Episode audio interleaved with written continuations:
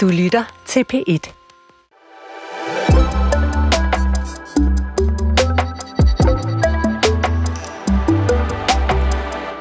En gang var fremtiden noget med rummad på tube og onde robotter, der tog magten fra mennesket. I dag kan man læse på Finans.dk, at et amerikansk firma er klar til at teste en flyvende bil. Vi ved allerede, at en ribeye-bøf kan dyrkes i et laboratorium, og øh, en velfærdsrobot kan meget vel gå hen og blive din gamle mors mest kærlige sosu på plejehjemmet. Her på Fremtiden på P1 er vi nysgerrige på alt det nye. På de opfindelser, tanker og teknologier, der stikker næsen frem i de her år. Det kan for eksempel være fremtidens mad, fremtidens hjerne, fremtidens krig, eller som i dag, fremtidens fertilitet. Det er nemlig sådan, at udviklingen går i den retning, i vores del af verden i hvert fald, at vi får børn senere og senere i livet. Til gengæld får hver af os færre af dem, og sådan har det faktisk været siden 1970. Hvilke muligheder har vi for at knække den kurve, og hvad er perspektiverne så i det? Ja, det er det, vi skal tale om i den næste times tid. Vi skal både kigge på fertilitet i den nære og fjerne fremtid, og til en start har vi bedt den kunstige intelligens ChatGPT om at skrive et lille fremtidsscenario. En lille fortælling om fertilitet er nu 2123, altså 100 år fra nu. Det er chatbottens tværsen i dag, hvad den kan finde på nettet, og også det, vi vil bruge som afsæt for den kommende samtale. I år 2123 har menneskets syn på fertilitet og forældreskab gennemgået radikale forandringer. På grund af de vedvarende faldende fødselstal i det foregående århundrede har videnskaben og teknologien taget over, og mennesket er blevet afhængig af værktøj og kunstig reproduktion for at bevare befolkningens bæredygtighed. Med fremskridt inden for reproduktionsteknologi har forskere udviklet avancerede rugemaskiner og kunstige livmodere, der gør det muligt for både mænd og kvinder at blive gravide – Disse teknologier har gjort det lettere for par af samme køn at få biologiske børn og har udvidet definitionen af forældreskab og familiestrukturer. De tilbyder også muligheder for at skræddersy visse egenskaber eller eliminere genetiske lidelser, hvilket har ført til begrebet designerbabyer. Forældre i dette fremtidsscenarie har gennemgået omfattende træning og uddannelse for at blive opmærksomme og kompetente i at opfostre disse perfekte børn. De er blevet undervist i alt fra ernæring og pædagogik til psykologi og følelsesmæssig intelligens. Denne specialiserede træning sikrer, at forældre er i stand til at tilpasse sig børnenes unikke behov og hjælpe dem med at realisere deres fulde potentiale. Anja Biskov Pindgaard, øh, synes du det her øh, mest er en dystopi eller en utopi? Jeg synes, det er en utopi lige nu i hvert fald, og jeg tror ikke, det er sådan om 100 år. Der er mange ting, der er urealistiske i, i chat-GPT'ens udlægning af, hvordan vi vil have det om 100 år, i forhold til den teknologi, vi har i dag. For først og fremmest, hvad er urealistisk? Først og fremmest tror jeg, at mennesket har en stor øh, de vil, mennesket vil rigtig gerne reproducere sig selv, og helst med naturmetoden, fordi den er bare den sjoveste. Den er kommet for at blive, ja. som man siger. Og kærlighed vil forhåbentlig ikke være forsvundet i 21-23, så jeg tror stadigvæk, at vi vil formere os ved naturmetoden som den hyppigste. Omkring designerbabyer, så ved vi jo i dag, at det er rigtig, rigtig svært bare at finde sygdomme, der skyldes én genveje, altså et sygdom, der relaterer sig til et gen. Mm. Hvis man skal designe for eksempel et kærligt barn eller et intelligent barn, så er det rigtig, rigtig mange gener, der spiller ind. Så det har vi slet ikke nogen mulighed for. Og de eksperter, der, der arbejder med genetik i dag, ved også godt, at det ikke er en mulighed. Så det bliver simpelthen heller ikke en mulighed i 21-23. Så jeg tror, jo mere man dykker ned i genetikken, jo mere ved man, at designer baby er ikke rigtig muligt at lave. Bare sådan noget som øjenfarve hører til på mange gener, som man ikke kan styre. Lone Schmidt, øh, kommende forældre gennemgår omfattende uddannelsesprogrammer og træning for at opfostre deres perfekte børn. Hvad tænker du om sådan et scenarie? Jeg tænker, jeg ser nogle, nogle øh, øh, måske særligt blandt højtuddannede allerede nu et meget stort behov for at søge viden om, hvad man gør. Man søger viden på nettet, man søger viden hos sundhedsplejerskerne, men, og man deler viden også med influencer og alle mulige andre, øh, hvor jeg ser en, øh, en usikkerhed over for, hvordan det er at tage sig af børn, og et meget stort ønske om at gøre det meget perfekt. Er det ikke meget godt? Jeg synes, det er manglende rummelighed, og jeg synes, vi skal øh, være meget mere opmærksom på, at vi, vi er jo biologisk designet til at tage os af vores afkom. Så vi kan rigtig godt finde ud af at, at lytte efter, hvad små børn har brug for. Mm. Vi øh, kommer til at tale øh, videre om, hvad det er, vi øh, egentlig godt kan selv, og hvad vi skal have hjælp til, når det kommer til at, at reproducere os. Men lad os lige få lavet en, en, en lidt nærmere præsentation af de to stemmer, I hørt her. Sidstnævnte er Lone Schmidt, læge og professor i nedsat frugtbarhed og folkesundhedsvidenskab ved Institut for Folkesundhedsvidenskab på Københavns Universitet. Lone Schmidt, lad mig lige begynde med at spørge dig, Hvorfor er det overhovedet et problem, at vi får færre børn? Altså rent demografisk er det et problem, at store dele af verden får færre børn. Øh, fordi det, det er meget skævt, sådan som det er nu globalt. Øh, sidste gang vi fik 2,1 barn i Danmark per kvinde, som er det, det tal, vi skal have i gennemsnit øh, for en befolkning af antalsmæssig balance, det var i 1968. Så i den vestlige verden, i højindkomstlande, så er det i mange, mange år født færre børn end for at opretholde befolkningstallet. Og hvorfor er det et problem, at, det, at, det, at vi bliver færre, hvis der bliver flere et andet sted? Der bliver færre også end alle andre steder. Mm. Det går lidt langsommere, mm. men øh, der bliver færre. Mm. Der er lige set et stort øh, artikel fra Lancet med sådan nogle befolkningsprognoser, og de regner med, at fra 2050, så falder øh, befolkningen igen. Vi stiger op til omkring 9, øh, 9 milliarder, lidt over, og så falder den øh, til omkring 8.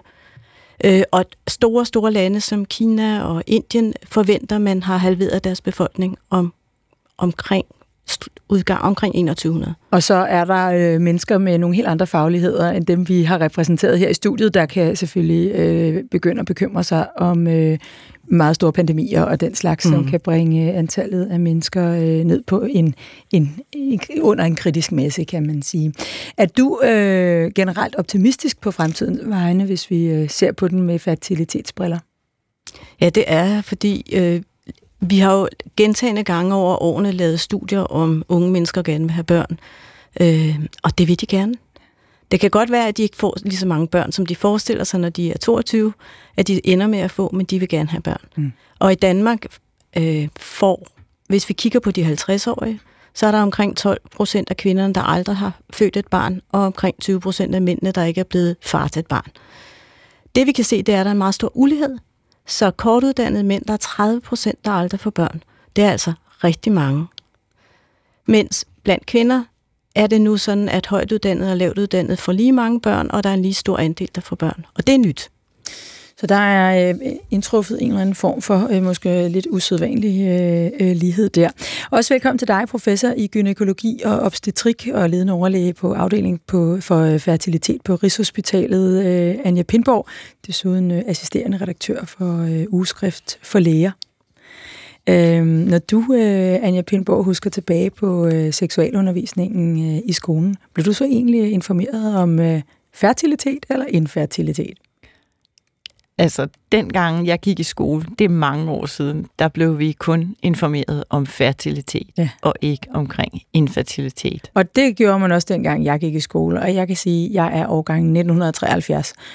Og øh, der var ikke et eneste ord om, at øh, det måske ikke var så god en idé at vente, til man var øh, halvgammel med at få børn, fordi det så kunne blive ganske besværligt. Øh, det går jeg heller ikke ud fra, at I er blevet informeret om, og jeg ved ikke, om man bliver det i dag. Ved I det? Altså, vi har jo i mange år arbejdet på at få det ind i skoleundervisningen, og Sex og Samfund har faktisk lagt det ind i seksualundervisning nu.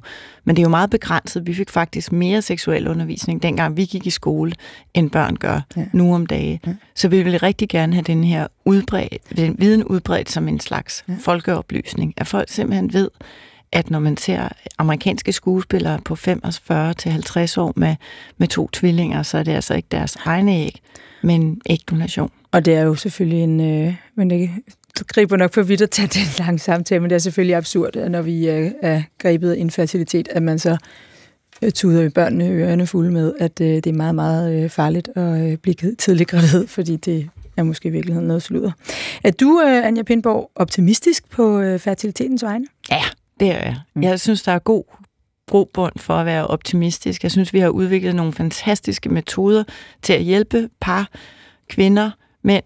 Men jeg synes også, at vi er nødt til at tage den debat omkring, mm. øh, hvornår vi får vores ja. børn. Så lad os øh, gå i gang med den. Øh, nu hørte vi lige øh, Lone Schmidt sige, at øh, vi skulle gerne føde 2,1 barn, hvis vi skal have en, øh, en bæredygtig reproduktion. Det giver næsten sig selv, fordi så, øh, ja, hvis jeg må sige det på lidt bredt dansk, så, så er der jo en for hver forældre, og så er der lidt til over, så det skal der nok gerne være, fordi der kan nok gå nogen til, hvis man mm. øh, skal sørge for at opretholde et, et befolkningstal. Hvad får vi regulært i dag?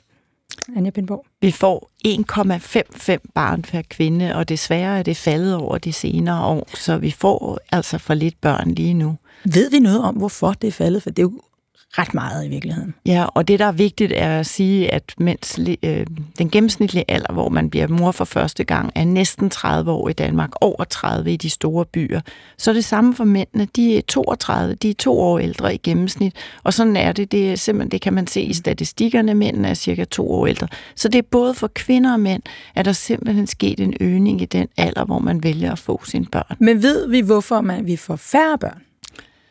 Ja, altså jeg tror simpelthen, det er en trend, at man, det jo sker jo i hele verden, vi ser det i hele Europa, endnu værre i Syd- og Østeuropa. Det er jo, fordi man gerne vil have uddannelse, og have hus, og have hund, og have bil, før man vælger at få sine børn. Og så er vi også længere om at finde den partner, vi vil være sammen med, og være, vi vil være mere sikre på, at det er den rigtige. Det tror jeg også er et element af det. Men øh, der kunne måske også være lidt i, at man en gang imellem springer ud på det dybe vand og siger, ah, kunne det ikke være sjovt at få børn lidt tidligere? Det er ligesom om, man har sådan en idé om, når man først får børn, stopper livet. Og ja, det gør det jo jeg, ikke. Jeg kan godt, jeg kan godt huske, jeg kan, øh, jeg kan, hvis nogen skulle være interesseret i den side af sagen, fortælle, at jeg fik børn, da jeg var Øh, henholdsvis 37, meget tæt på 38, og 39, meget tæt på 40. Så jeg passer helt ind i det der øh, storbymønster. Havde dog ingen problemer med at få dem, men jeg kan godt huske fornemmelsen af, øh, i virkeligheden godt at kunne tænke mig at være i 20'erne resten af livet. Øh, og derfor så var jeg hørt børn slet ikke med i den forestilling. Lone Schmidt, hvorfor, øh, nu jeg har allerede nævnt det her med, hvad, hvor gamle mændene er. Hvorfor er det så vigtigt at, øh, at hive mændene med i den her ligning? Det er jo trods alt kvinderne, der skal være gravide. Det er rigtigt, men vi er jo hinandens fertilitet. Langt de fleste prøver at lave børn sammen med en partner. Mm. Så det har en betydning, både hvad mandens og kvindens frugtbarhed er, og hvis man er sammen med en partner, og også selv har nedsat fertilitet, og har en partner, der har nedsat fertilitet, så er det sværere at lave børn. Mm. Mens det måske ikke havde behøvet at være et problem, hvis man havde en partner med meget høj fertilitet. Mm. Men vi ved fra store befolkningsundersøgelser blandt øh, unge, raske 20-årige mænd på forsvarets dag, igennem mange år er det lykkedes at lave øh, øh, prøver af deres sæd. Og vi kan se, at 15 procent har af de 20 sunde, raske mænd, 20-årige sunde, raske mænd, har 15 procent så lav sædkvalitet, så vi forventer, at de får brug for fertilitetsbehandling, når de engang skal have børn. Og hvorfor har de det? Der er mange hypoteser om det her. En af dem er, at, øh, at, at øh, det sker allerede i fostertilværelsen, at, øh, at fostrene er påvirket, og i øvrigt måske har piger, pigerne undskyld, også færre æg. Mm. Men det kan være hormonforstyrrende stoffer, som er en af de store hypoteser. Det kan være, at øh, i, i, da jeg var ung, så røg de gravide kvinder. Det gør meget få øh, stadigvæk. Mm. Men øh, det er også øh, skadende for, mm. for mændenes kvalitet. Så det er påvirkning i første stadie, og muligvis øh, nogle af de her hormonlignende stoffer, det kan stamme fra plastik, det kan stamme fra medicin, det kan stamme fra alt muligt andet, som øh, vi omgiver os med i det miljø, vi lever i. Øhm, Anja Pindborg, hvad er det typisk for nogle par, der har brug for fertilitetsbehandling? Jamen det er typisk par, som er omkring 34 år, fordi så har de forsøgt et år eller to, og så kommer de til fertilitetsbehandling. Og der kan være mange forskellige årsager. Det kan være nedsat sædkvalitet, som Lone lige har nævnt, men det kan også være en kvinde, der har haft øh, infektionssygdom og derfor har et lukket ægleder. Men det kan også være mange nedsat ægreserve. Mm. Og så kan der være forskellige sygdomme, der hører til livmoren. Så det er en meget varieret gruppe, og så er der en 15-20 procent, hvor vi ikke rigtigt, fordi vi ikke er kloge nok, fordi vi kun ser toppen af isbjerget, simpelthen ikke kan finde ud af, hvad det er, der er galt. I skal lige møde øh, Jakob Tapgaard her, som... Øh, først, vi har sådan to, øh, to små pip med ham, hvor han fortæller om øh, sin vej til at, øh, at blive forældre med, med, sin, øh, med sin partner. Og øh, som han fortæller her, det der med at snakke om at få børn tidligt, det var ikke noget, der var en del af hans tilværelse dengang i 20'erne. Prøv at høre. Altså, da jeg var i midt slut 20'erne, det var ikke fordi, at der var sådan den store snak om, om man ikke snart skulle til at få børn. Jeg tror mere, det var, at øh, om ikke snart man skulle til at finde sig en, øh, en kæreste, øh, og det er jo ligesom steppet før, før børn, så der var ikke den store øh, snak om og, omkring børn, da jeg var i midt slut 20'erne. Meget typisk øh, for, for den livsstil, man lever i de år. Men øh, der skete så det, at Jakob Tarpgaard fik øh, en øh, kæreste, som familien havde efterspurgt, og så ville de også gerne have nogle børn. Og hør så her, hvad der så skete.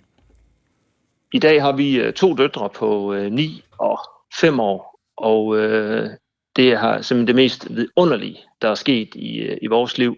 Konsekvenserne har også været, altså har også været voldsomme, og i og med, at vi er gået igennem den her lange fertilitetsbehandling. Vi har været igennem øh, 11 behandlinger, og vi har mistet øh, seks gange. Og det har altså blandt andet betydet, at jeg er gået ned med stress. Øh, både min kone og jeg har øh, kronisk øh, tinnitus den dag i dag, og det går nok øh, aldrig væk. Og, og man er jo, altså personligt er jeg stadig meget, øh, altså kan være psykisk øh, påvirket af det, og det, det er noget, jeg kommer til at bære igennem med, med resten af, af mit liv. Simpelthen fordi det er så øh, frustrerende og fyldt med, med sorg, også at være igennem med fertilitetsbehandling, når det ikke lykkes. Men jeg vil jo aldrig have været det for uden. Altså, mine to piger er det bedste, der er sket i, for mig nogensinde, så det er jo fantastisk. Så jeg vil, det er jo bare bare med at, at fortælle folk, at få nu de børn, mens I kan. Fordi det er helt fantastisk, og kan, I, kan andre mennesker så undgå at skulle igennem alt det, alle de psykiske, øh, alle de psykiske ting, vi har været igennem, så vil det jo være et stort plus. Jeg ved, det er vand på jeres mølle, det sidste, altså budskabet her om at se at komme i gang. Men jeg kunne egentlig godt tænke mig at høre, øh, Anja Pindborg, er det, er det et typisk forløb, det her øh, Jakob Tapgaard beskriver? Altså så relativt mange fertilitetsbehandlinger, før det så lykkes at få de her øh, to børn, som de selvfølgelig er øh, ovenud lykkelige for? Nej, det er det ikke det er et langvarigt, meget langvarigt fertilitetsbehandlingsforløb, som jo også har været, der har også været gentagende graviditetstab ja. i det forløb. Så Jakob og hans kæreste har været virkelig udsatte og høre til måske de 5 procent okay. af de allersværeste forløb. Okay. Fordi rigtig mange bliver faktisk gravide mm. i løbet af tre, to-tre behandlinger. Ja. Så det er omkring en 70 procent, som bliver gravid i løbet af de første to-tre behandlinger. Øh, lidt afhængig af alder. Igen, hvis man er under 35, så er det 80-85 procent, der er, løbet, er gravid i løbet af det første 1 til år med fertilitetsbehandling. Og er man over 35, jamen, så er det lidt færre, og er man over 40, så øh, som kvinde, så er det kun øh, cirka 50 procent, det lykkes for. 42 er det kun 10-15 procent. Så der, er, der sker noget i de sidste aldersgrupper. Kan det, øh, Lone Schmidt, ja, hvad vil du øh, Jamen, tilføje? Jeg, jeg vil bare gerne tilføje, at øh, vi taler rigtig meget om alder øh, og frugtbarhed, og det er også rigtig vigtigt, men jeg synes også, det er vigtigt at sige, at, at der er mange reproduktive sygdomme, og så der er også mennesker på 20 år, der ikke kunne, vil kunne få børn, fordi de fejler noget reproduktivt. Men alder er altid en faktor, der lægges oveni og mm. gør den reproduktive sygdom værre, eller mm. konsekvenserne af den værre, og gør det også sværere i fertilitetsbehandling at kunne give folk de børn, de ønsker sig. Hvilke andre årsager kunne der være? Jamen for eksempel, at øh, kvinder kan have endometriose, øh, livmorslimhinde uden for livmorhulen, de kan have PCOS, som hedder det her også på dansk, mm. øh, hormonforstyrrelse. Polycystiske ovarier. Ja, ja. polycystiske ovarier. Mænd kan være født med meget lav sædkvalitet, mm. og det har de også som unge. Øh, man kan have overlevet, altså de færreste, men øh, nogen får jo kræft i barndom og ungdom og kan have overlevet det og få skadet deres reproduktion der. Nogen får som unge øh, klamydia, og måske opdager det måske ikke og er ubehandlet, og øh, for kvinderne kan ikke lederen lukke til. Mm. Så et, øh, et helt væld af problemer, som kun bliver værre af, at vi venter, og det er også mm. derfor, I er så optaget af, at man øh, skal lade være med at vente så længe, og, øh, og også så optaget af at lave de her øh, kampagner, som, som vi øh, skal vende tilbage til lidt senere. Jeg kunne godt tænke mig lige at spørge, hvilke behandlingsmuligheder har vi i dag? For det er jo sådan en større vifte i virkeligheden. Hvad findes der? Nogen Schmidt? Det er en rigtig stor vifte. Altså helt overordnet set, så har vi de behandlinger, hvor, hvor man øh, bruger insemination, hvor man lægger oprenset sæd op i kvindens livmorhule, hvor, hvor befrugtningen foregår der, hvor befrugtningen almindeligvis uh-huh. foregår ude, ude i æggelederne. Uh-huh. Og så har man det, vi kalder for in vitro-behandlingerne, hvor man tager æg, altså hormonstimulerer kvinder, tager æg ud og befrugter i en petriskål med enten mandens eller partnersæd. Var det det, man kaldte reagensglasbarn i gamle dage? Ja, det var det. Ja. Så det er ligesom det, det er de to øh, hovedgrupper af, af, af behandlinger. Og så er der en hel masse øh, ja, blandingsmodeller øh, indimellem, kan man sige. Ja, ja. Og, og det vi er blevet meget bedre til, det er til at, øh, når vi får flere befrugtede æg, altså taget flere æg ud, som bliver befrugtet, at opbevare dem i fryseren og tømme dem op igen til det næste behandlingsforsøg, så kvinden ikke hver gang behøver at komme igennem en større hormonstimulation. Så det er, og det er jo så en af de her, øh, ja, ikke helt nye, men altså øh, en, en mere moderne form, at man faktisk kan høste en del æg og befrugte dem, og så kan man lade dem ligge, og så kan det være, at man bliver forældre til nogle børn, der i princippet er undfanget samtidig, men, mm. men, men, men ikke bliver modnet i maven øh, samtidig, som jo allerede er en, øh, en, en lidt vild ting at, mm. at tænke over. Og det er fordi, vi er blevet dygtigere til fryseteknikkerne. Ja. Så så de befrugtede æg overlever. De bliver frosset meget hurtigt ned ved en metode, der hedder vitrifikation. Så er der øh, sådan nogle øh, sidebehandlinger, kan man sige, fordi det er jo ikke selve fertiliteten, men der findes mennesker, der af den ene eller den anden årsag ikke kan bruge deres øh, livmor. Og i dag er det faktisk muligt at transplantere sådan en ind i et menneske. Øh, prøv lige at fortælle, hvordan man gør det. Ja, det har de arbejdet på øh, i Jødeborg de ja. sidste 20 år. Først gjorde de det på meget små dyr, så gjorde de det på lidt store dyr, og så har de også gjort det på aber. Og nu er der altså øh, ni børn født efter livmortransplantation. Vi har ikke gjort det i Danmark endnu. Det er stadigvæk en operation, som vi afventer, at de laver et center for i øh, Jødeborg.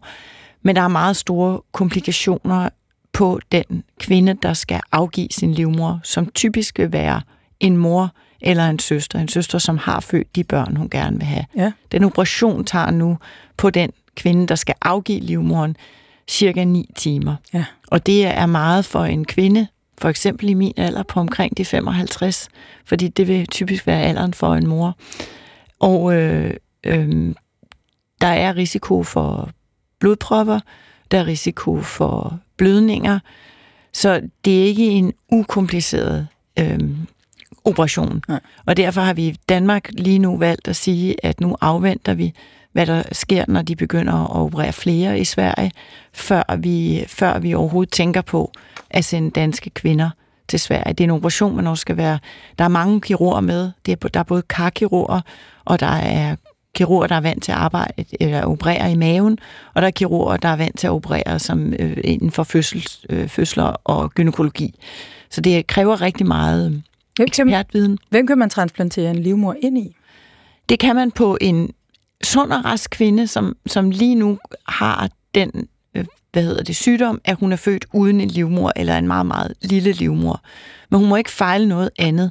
Så lige nu kan man for eksempel ikke operere ind på kvinder, der har haft kræft og fået fjernet livmoren, eller livmorhalskræft og fået fjernet livmoren af den årsag. Og det er fordi, fordi, det er fordi man skal have det her immundæmpende for, ja, at og det er fordi, der er i forvejen er arvæv ja. nede i maven, og ja. vi, de kan ikke operere i noget, hvor der er arvæv, så det skal være en sund og rask kvinde. Der er det øh, syndrom, der hedder Maja Rokintanski syndrom, også kaldet MRKH. Mm. Det er et syndrom, som findes få kvinder af, men det er kvinder, der er født uden en livmor. Og det er dem, man lige nu opererer. Ja. De kan så også have misdannelser på deres urinveje, altså på deres blære, og det må de ikke have, hvis de skal opereres. Så det er en ganske lille gruppe af kvinder lige nu. Og så kan man operere på nogle kvinder, hvor deres livmors slimhinde er ødelagt. Så det vil, men, men de skal være sunde og raske i deres bækken. De må ikke have været opereret før i deres mm. bækken. Så det er en meget, meget selekteret gruppe, og lige nu gør vi det altså ikke på nogle danske kvinder, fordi det er en meget eksperimentel operation. Og, så, og i det omfang, at nogle danske kvinder skulle øh, øh, være... Øh, have indikation på, at de skulle have den, så vil man sende dem til Sverige, som det er Ja, og det gør vi ikke lige nu, fordi det, har, det er ikke en Ja. Og, og øhm, det, lige præcis perspektiverne i det her, fordi dem er der, det er der jo også noget af, for eksempel at man øh, måske kunne transplantere sådan en livmor ind i nogen, som ikke havde nogen af den årsag, at de var født uden, fordi de måske var tildelt et andet køn fra fødslen. Det snakker vi videre om øh, lige om lidt.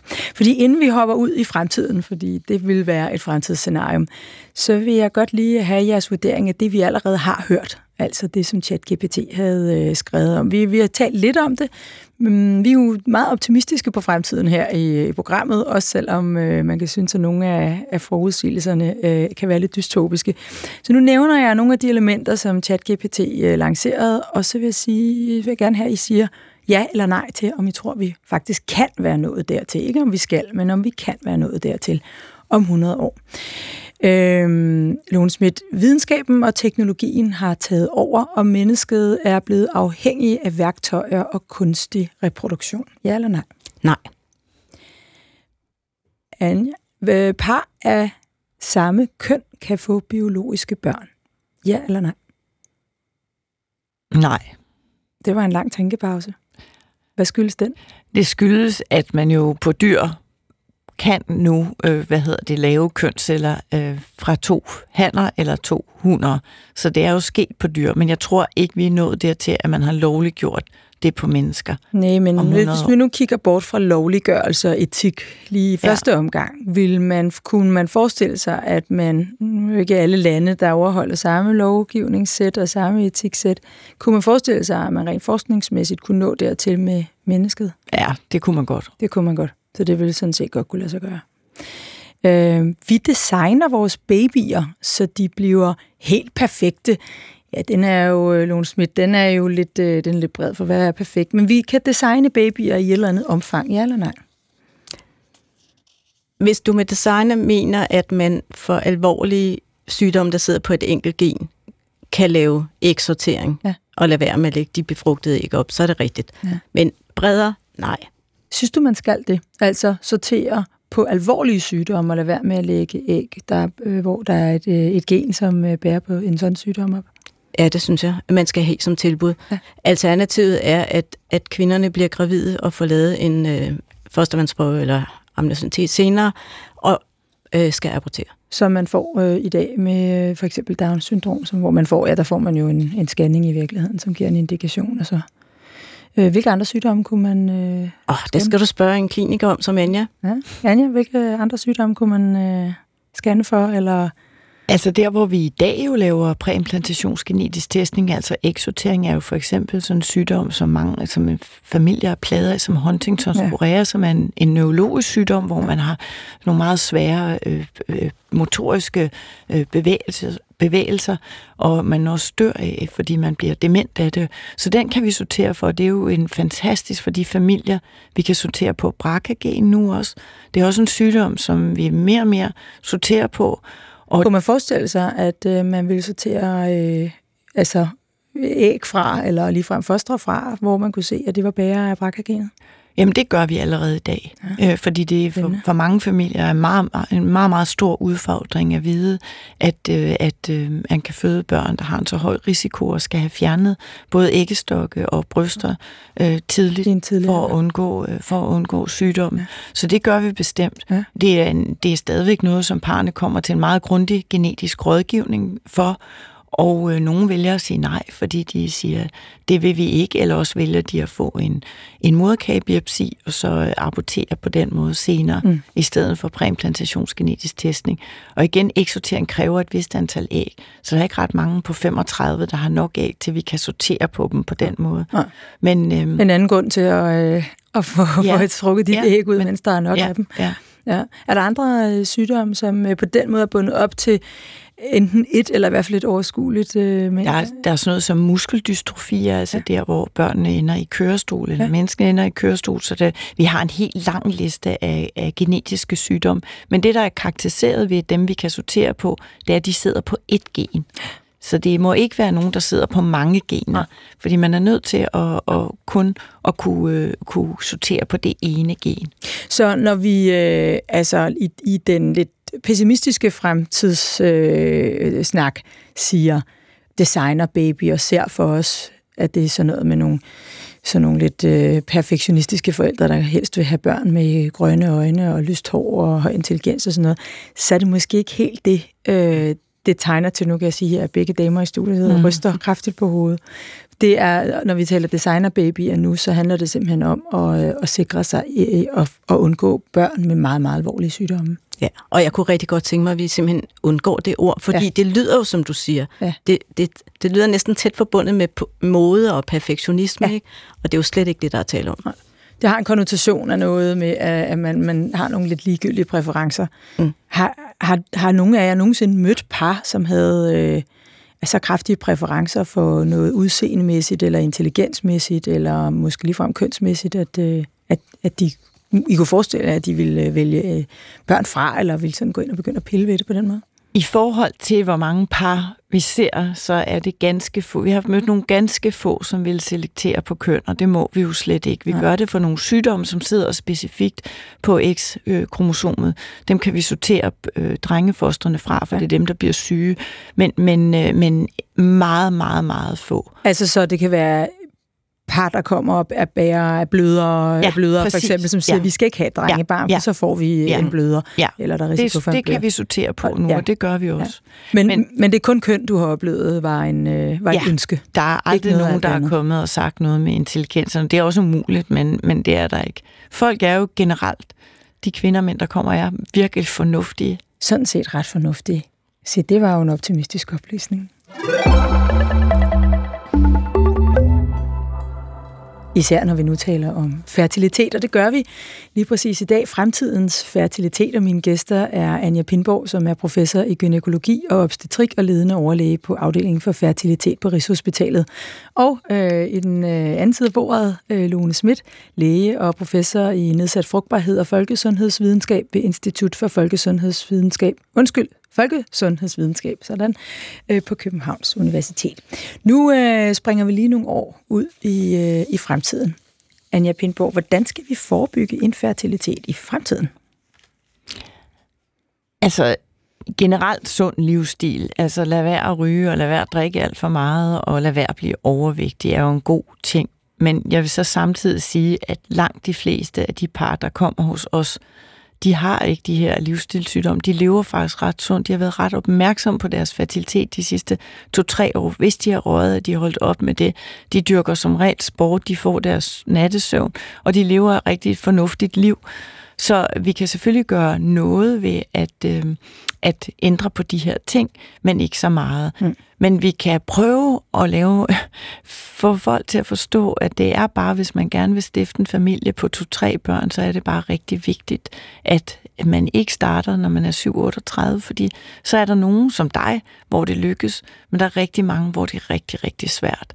Så noget af det, vi kan forebygge, er måske at sige, og, og, af, og af den årsag, øh, blandt andet, øh, var det sådan øh, i 2016, at der kom en, øh, en offentlig kampagne, jeg tror, den var øh, lanceret af Københavns Kommune, som jeg husker det. Øh, den skabte et vist ramaskrig blandt nogen.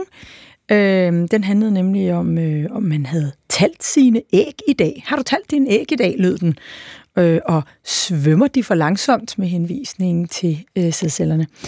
Øh, og det var der nogen, der synes var noget frygteligt noget, at øh, det offentlige skulle til at blande sig i, øh, i hvor, hvor mange æg man havde, og hvornår man i det hele taget øh, fik børn.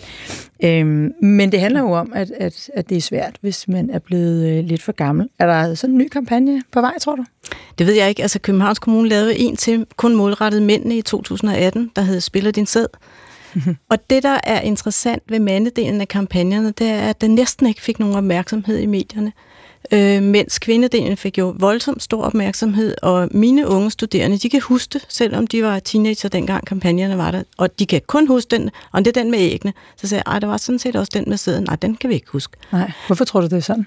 Øh, dels var det rigtig svært øh, at få jer som journalister, jeg sad jo også i direkte programmer på P1 dengang, øh, til at overhovedet tale om det her emne, når, når vi blev interviewet. Øh, og dels øh, råbte dem ingen mænd jo op, og vi har siden, mens nogen, og særligt nogle højt uddannede kvinder, øh, råbte meget op. Ja, men der er jo noget med, at dem lige præcis, øh, når det handler om vores øh, små børn og vores fertilitet, så skal alle og i hvert fald blande sig udenom. Det, det er rigtigt. Selv. Men vi har jo lavet en del øh, interviewundersøgelser de sidste 5-8 år, og der kan vi se, at og vi har interviewet både øh, nogen, der går på FGU-uddannelser helt op til universitetet, så på tværs af uddannelser, så vil unge mænd og kvinder rigtig gerne høre om, hvordan man passer på sin frugtbarhed, og de vil gerne snakke om familiedannelser. De kræver sådan set, at det bliver en del af seksualundervisningen på ungdomsuddannelserne. Men, men omvendt, jeg kan godt følge den der med, det kan være en lille bitte smule krænkende at blive spurgt bare af en onkel eller en tante til julefrokosten, om man nu ikke snart skal have nogle børn let alone, at kommunen begynder at spørge, om jeg har, øh, har talt mine æg i dag. Det, jeg synes, det er meget nærgående. Hvordan synes du, vi skal snakke om fertilitet i fremtiden? Jeg synes, vi skal snakke om fertilitet øh, på tværs af generationer, og men også i vores øh, offentlige liv og vores... Øh, hvor, har vi virkelig indrettet det samfund, vi allerhelst gerne vil have, hvor så mange mennesker synes, de skal være så forholdsvis gamle, før de er klar til at få børn? Mm. Er det det mest hensigtsmæssige? Mm. Skulle vi Men gøre det ved vi jo noget godt, andet? det ikke er. Nu stiller du Nej. retoriske spørgsmål. Hvad skal vi gøre for, at vi får lyst til at få børn til? Jeg synes, vi skal gøre... Vi er jo i de nordiske lande. Ja. De lande i verden, der har de bedste vilkår for barselsårlov og, øh, og at kombinere, at både mor og far på arbejdsmarkedet har små børn. Men der er jo store ønsker. Når vi går ud og interviewer småbørnsforældre, så siger de jo mere tid, Ja. mere fleksibilitet. Hvorfor skal vi arbejde så meget de år, hvor børnene er små? Hvorfor skal vi ikke have en periode, hvor vi arbejder kortere tid? Og så, når de er store, kan vi arbejde mere igen. Ja, fordi jeg kan jo godt sidde og tænke lidt, altså er det virkelig det bedste, vi har oppe i ærmet? En sundhedskampagne fra kommunen. Altså, jeg ved faktisk en lille smule om kampagner, for jeg er kommunikationsuddannet. Det er ret sjældent, de virker. De virker faktisk næsten aldrig. Jeg ved i virkeligheden ikke rigtigt, hvorfor vi bruger så mange penge på dem. Og hvis det er det bedste, vi har oppe i ærmet, hvordan skal det så gå med fertiliteten? Det er ikke det bedste, vi har oppe i Hvad er ærmet. så det? Ja, det er jo at, at få, få talt også, øh, få talt med hinanden, mm. men i vores private øh, liv, men også at få talt med alle de store aktører, det vil sige politikerne, dansk erhverv, dansk industri. Hvorfor ser vi ikke arbejdsgiver gå ud og sige, vi vil rigtig gerne ansætte en nyuddannet med to små børn? Hvad så med øh, at bare forbedre den fertilitet, vi nu engang har, når vi nu engang synes, vi er klar til at få børn? Altså, hvad kan I med jeres faglighed gøre for at forbedre fertiliteten, når nu man kommer som 37 år øh, og gerne vil vente med at, at få sine børn ind til den alder? Hvad kan, vi, hvad kan vi gøre bedre der? Der er det for sent, hvis du tænker på muligheden for at fryse æg ned. Hvis man skal fryse gode æg ned, så skal man fryse ned, når kvinderne er i hvad? Midten af 20'erne? Mm. Helst. Og man skal fryse mange æg ned. Og vi ved fra de lande, hvor man har frosset æg ned, eller tilladt, at der bliver øh, frosset æg ned. Vi ved jo, at ret få af de kvinder kommer og henter de æg igen. Hvad, med, hvad har vi ellers af, af muligheder for at forebygge infertilitet, eller lidt for tidlig infertilitet? Øh, altså nu talte I før om, at øh, sædkvalitet falder, der er miljøpåvirkninger, der er hormonpåvirkninger og sådan noget. Hvad kunne vi gøre samfundsmæssigt for at, øh, at, at, at skabe bedre vilkår for fertiliteten? Altså udfase, men det er jo på EU-niveau og højere, udfase alle reproduktionsskadende stoffer. Ja. Problemet er, at der er ekstremt mange miljøkemikalier, der er jo mange, mange tusind, ja. og de skal testes en af gangen, men det, der er farligt, det er cocktail-effekten, lidt af hvert af dem. Ja. Øhm, der, det bliver der arbejdet på et REACH i EU, øh, sammenhæng, som er kemikalielovgivningssammenhæng, hvor man forsøger at udfase de her stoffer. Og hver gang man er ved at udfase stof, så finder industrien ud af at lave et stof, der kemisk ligner det rigtig meget, så må det ikke også det har de samme skadelige effekter. Hvad kunne du drømme om, der skete i løbet af de næste, så lad os sige, 50 år? Jeg kunne drømme om, at den kemiske industri øh, faktisk synes, det var et samfundsansvar ikke at svine vores klode og vores øh, mennesker og dyr sådan til. Ja. Hvad kunne du drømme om, at der, der kunne ske? Altså, der er jo allerede initiativer til at nedsætte nogle af de her stoffer. Vi ved, at for eksempel PFAS allerede er ses mindre i blodet, når man måler på det nu.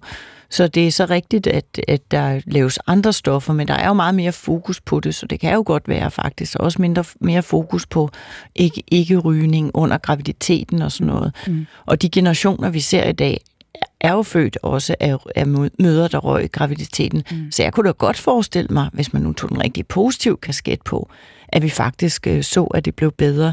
Vi har jo, man skal jo ikke glemme, at vi over de sidste 100 år har set, at alle befolkninger er blevet ældre. Og det er jo, fordi vi har en højere sundhed.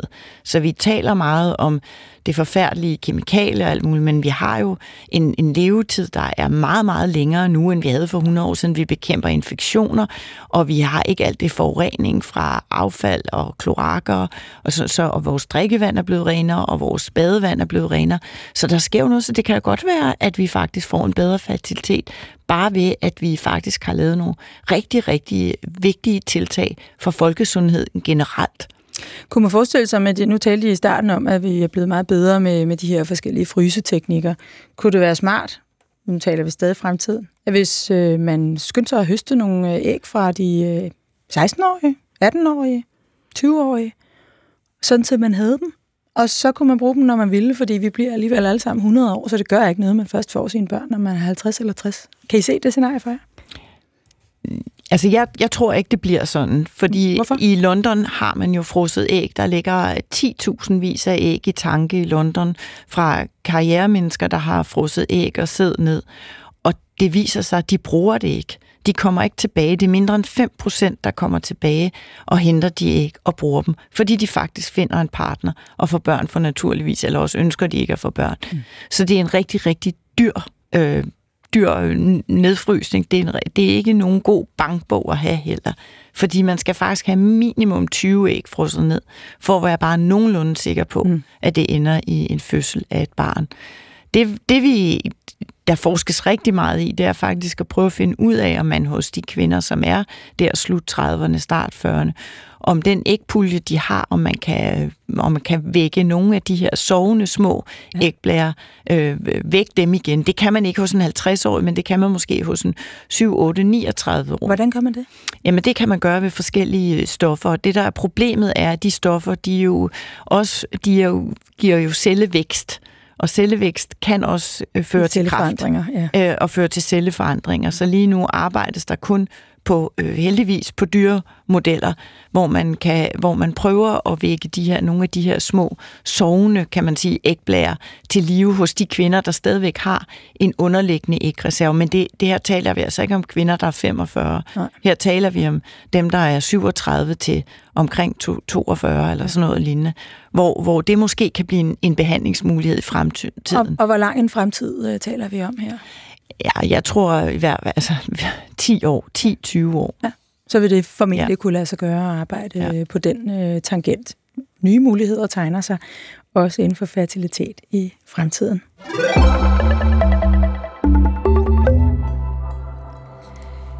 Inden vi uh, taler videre om den endnu fjernere fremtid, så kunne jeg godt tænke mig at lige få jer til at uh, give nogle uh, nøgleord ind i det her scenarium, som vi startede med øh, det der scenarium, som ChatGPT havde skrevet, hvor jeg synes, noget af det var lidt urealistisk. Øh, det er jo sådan med ChatGPT, den kan man gå i dialog med. Så kan man sige, hey, vi synes, det der øh, scenarium er for urealistisk. Vi tror ikke på det der, men til gengæld vil vi godt have noget af det her ind.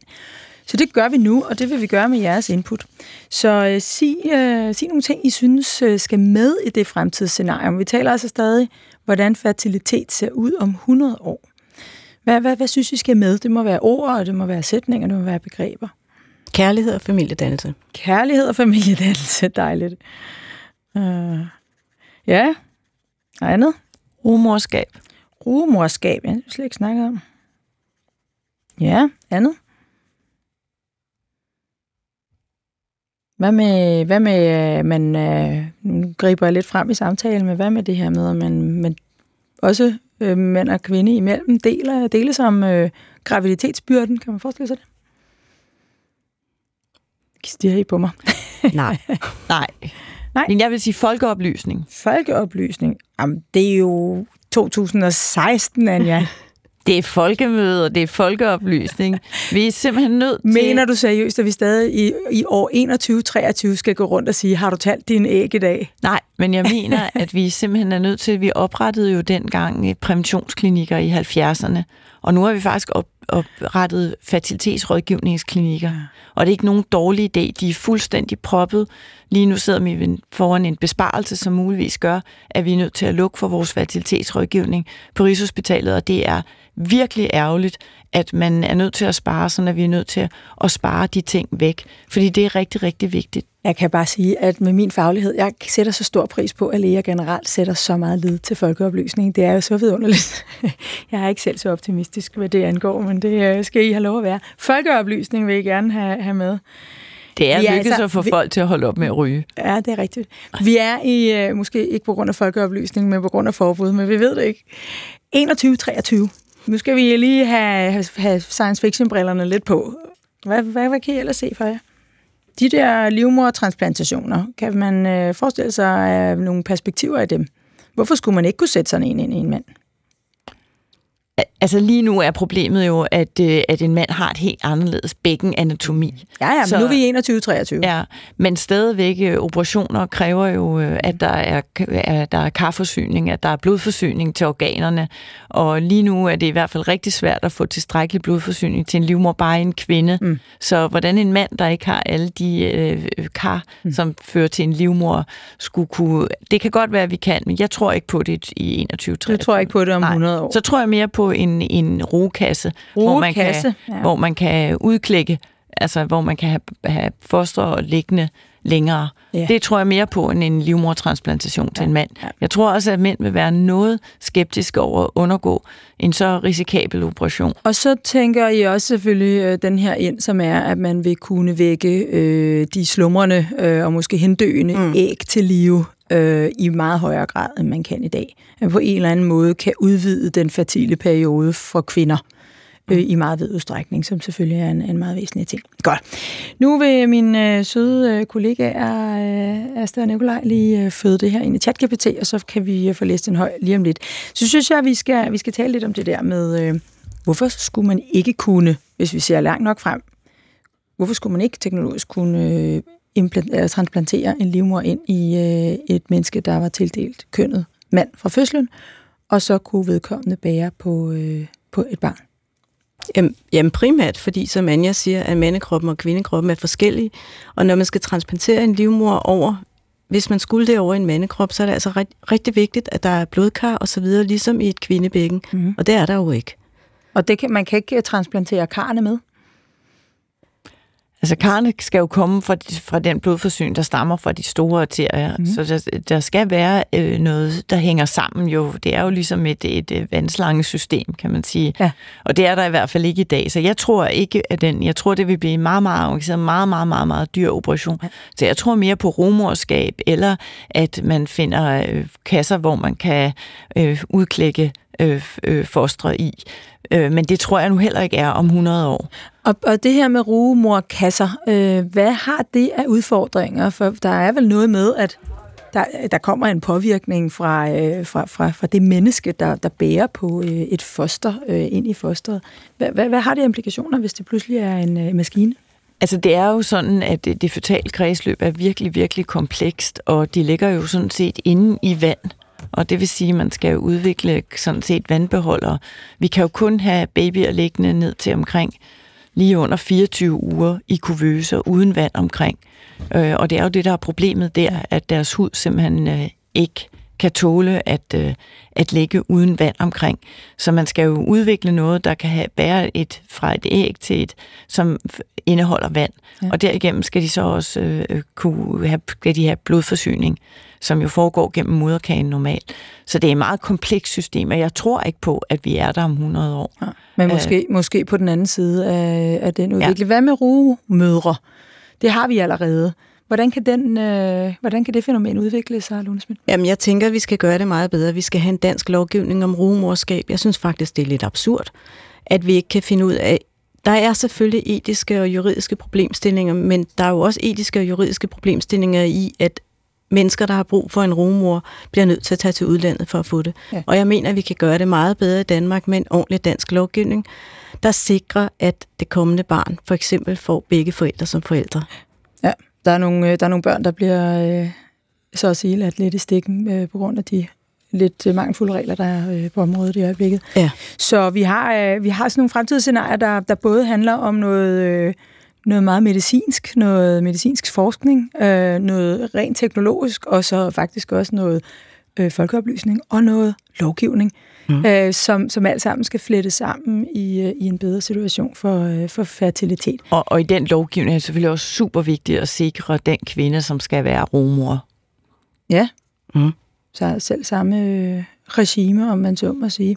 Anne Pindborg, kommer vi til at udrydde øh, nedsat frugtbarhed? Nej, det tror jeg ikke, for så bliver jeg arbejdsløs, og det håber jeg bestemt ikke. Jeg håber, vi, vi øh, bliver endnu bedre til at behandle. Vi har jo virkelig, virkelig fine behandlingsresultater nu. Vi har jo gjort rigtig meget for at have de samme behandlingsresultater, selvom vi kun lægger et æg op nu om dagen. Så tvillingeraterne er jo faldet. De var 30 procent for 20 år siden, og nu er vi nede på baggrundsbefolkningen af tvillingegraviditeter, nemlig 2 procent. Og nu siger du, nu siger du at tvillingeraten er faldet, som ja. om det er en rigtig god ting, og det er fordi, det synes du, det er. Hvorfor er det det? Det er fordi, der er en risiko for de børn, og det, vi kan også se, at det, øh, den, de handicap, som følger med, at man bliver født for tidligt, som hedder spastisk lammelse eller cerebral parese, det er faldet øh, fra, fra, at det var rigtig mange af børnene, der blev født med de her handicap, til at det nu er det, igen det samme som baggrundsbefolkning. Så vi har virkelig gjort meget for at gøre vores behandlinger sikre os for kvinderne, der modtager hormonstimulationen. De øh, har også meget lang langt lavere risiko i dag for at udvikle det, der hedder overstimulationssyndrom, fordi vi kun lægger et æg op. Ja. Så det, vi taler om her, er faktisk, at de, de behandlingsmuligheder, vi har i dag, bliver mere og mere præcise og mere og mere effektive, hvad enten det så er øh, in vitro-behandlingen, som vi talte om før, om det er at stimulere til, øh, ja. til, til, til, en, en, et, til nogle lidt yngre æg, selvom de sidder i en lidt øh, ældre dame. Øh, og så selvfølgelig, ja, insemination kan sikkert også blive, øh, ja. blive mere præcis øh, i forhold til, hvad man inseminerer med, og, og så videre, og så ellers er der de ydre påvirkninger.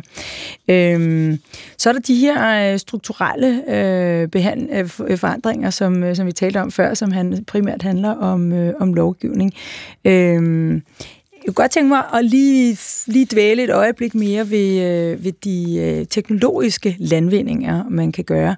Hvad findes der af, af, af teknologiske landvindinger, som man kunne forestille sig kunne forbedre øh, fertiliteten på, øh, på lang perspektiv?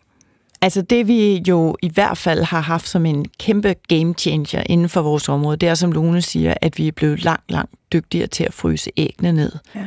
De overlever nu næsten 100 procent, 95 procent, overlever, hvor det før var mindre end 50 procent af æggene. Og hvor lang tid kan man bruge dem? Jamen, det kan man sådan set. Øh, jeg har jo ikke lavet undersøgelser på mere end omkring 30-40 år, men der sker ikke noget ved æggene ved, at de er frosset ned over længere tid. Wow. Så lige nu må vi jo fryse ned til kvinden fylder 46 år. Mm. Så det er, det er virkelig betyder rigtig, rigtig meget for sikkerheden af vores behandlinger. Mm. Samtidig med, at vi har øget vores effektivitet gevaldigt. Mm. Så det er rigtig positivt, når man ser med de store briller på. Ja.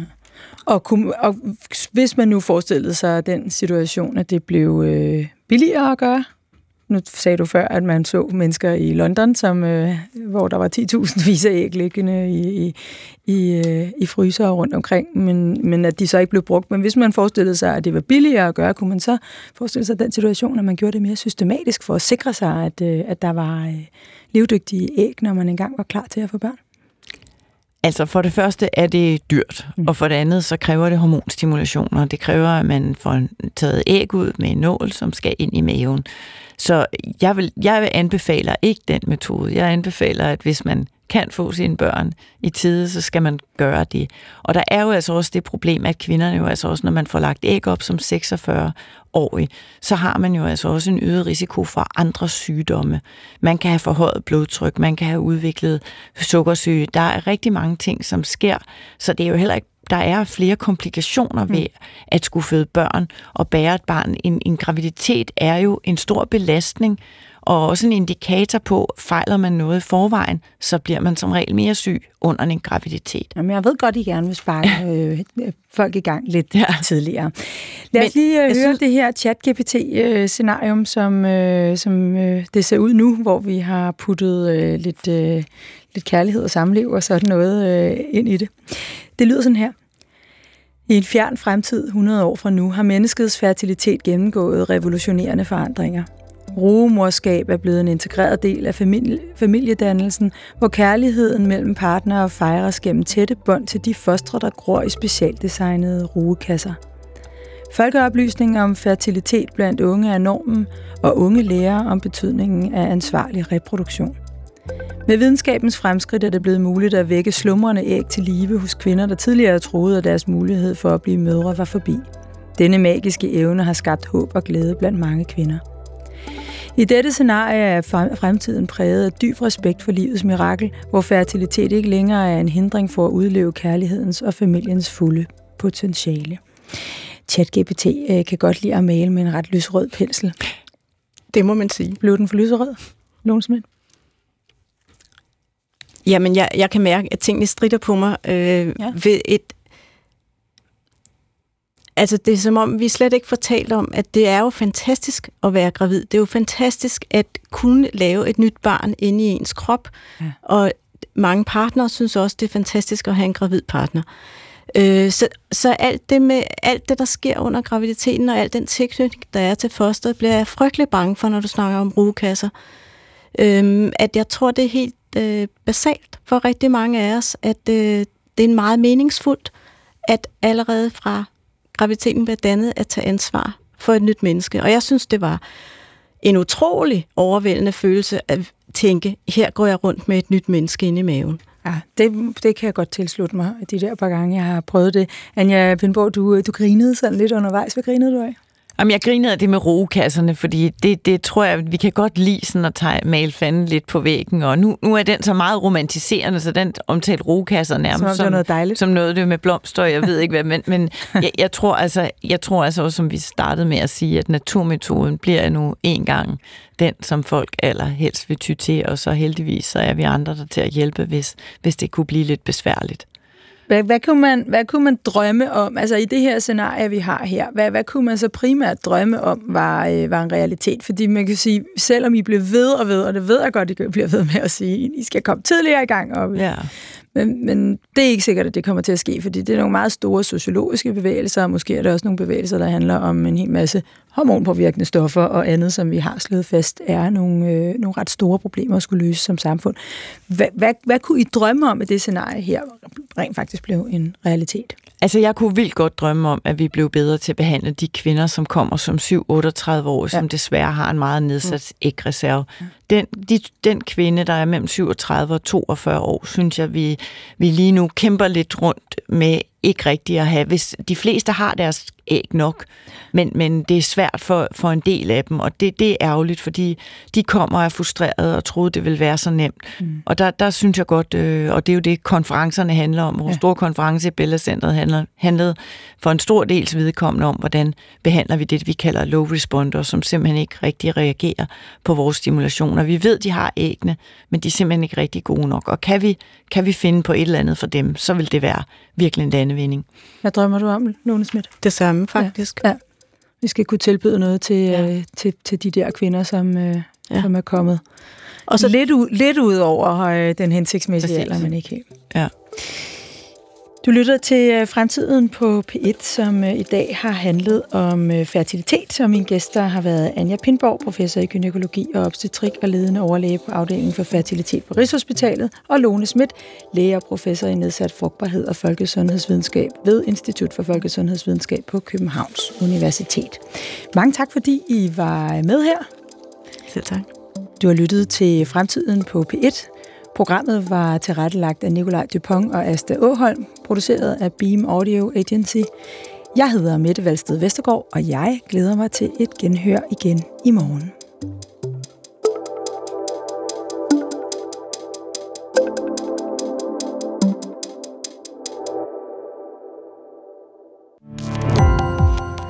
Gå på opdagelse i alle DR's podcast og radioprogrammer. I appen DR Lyd.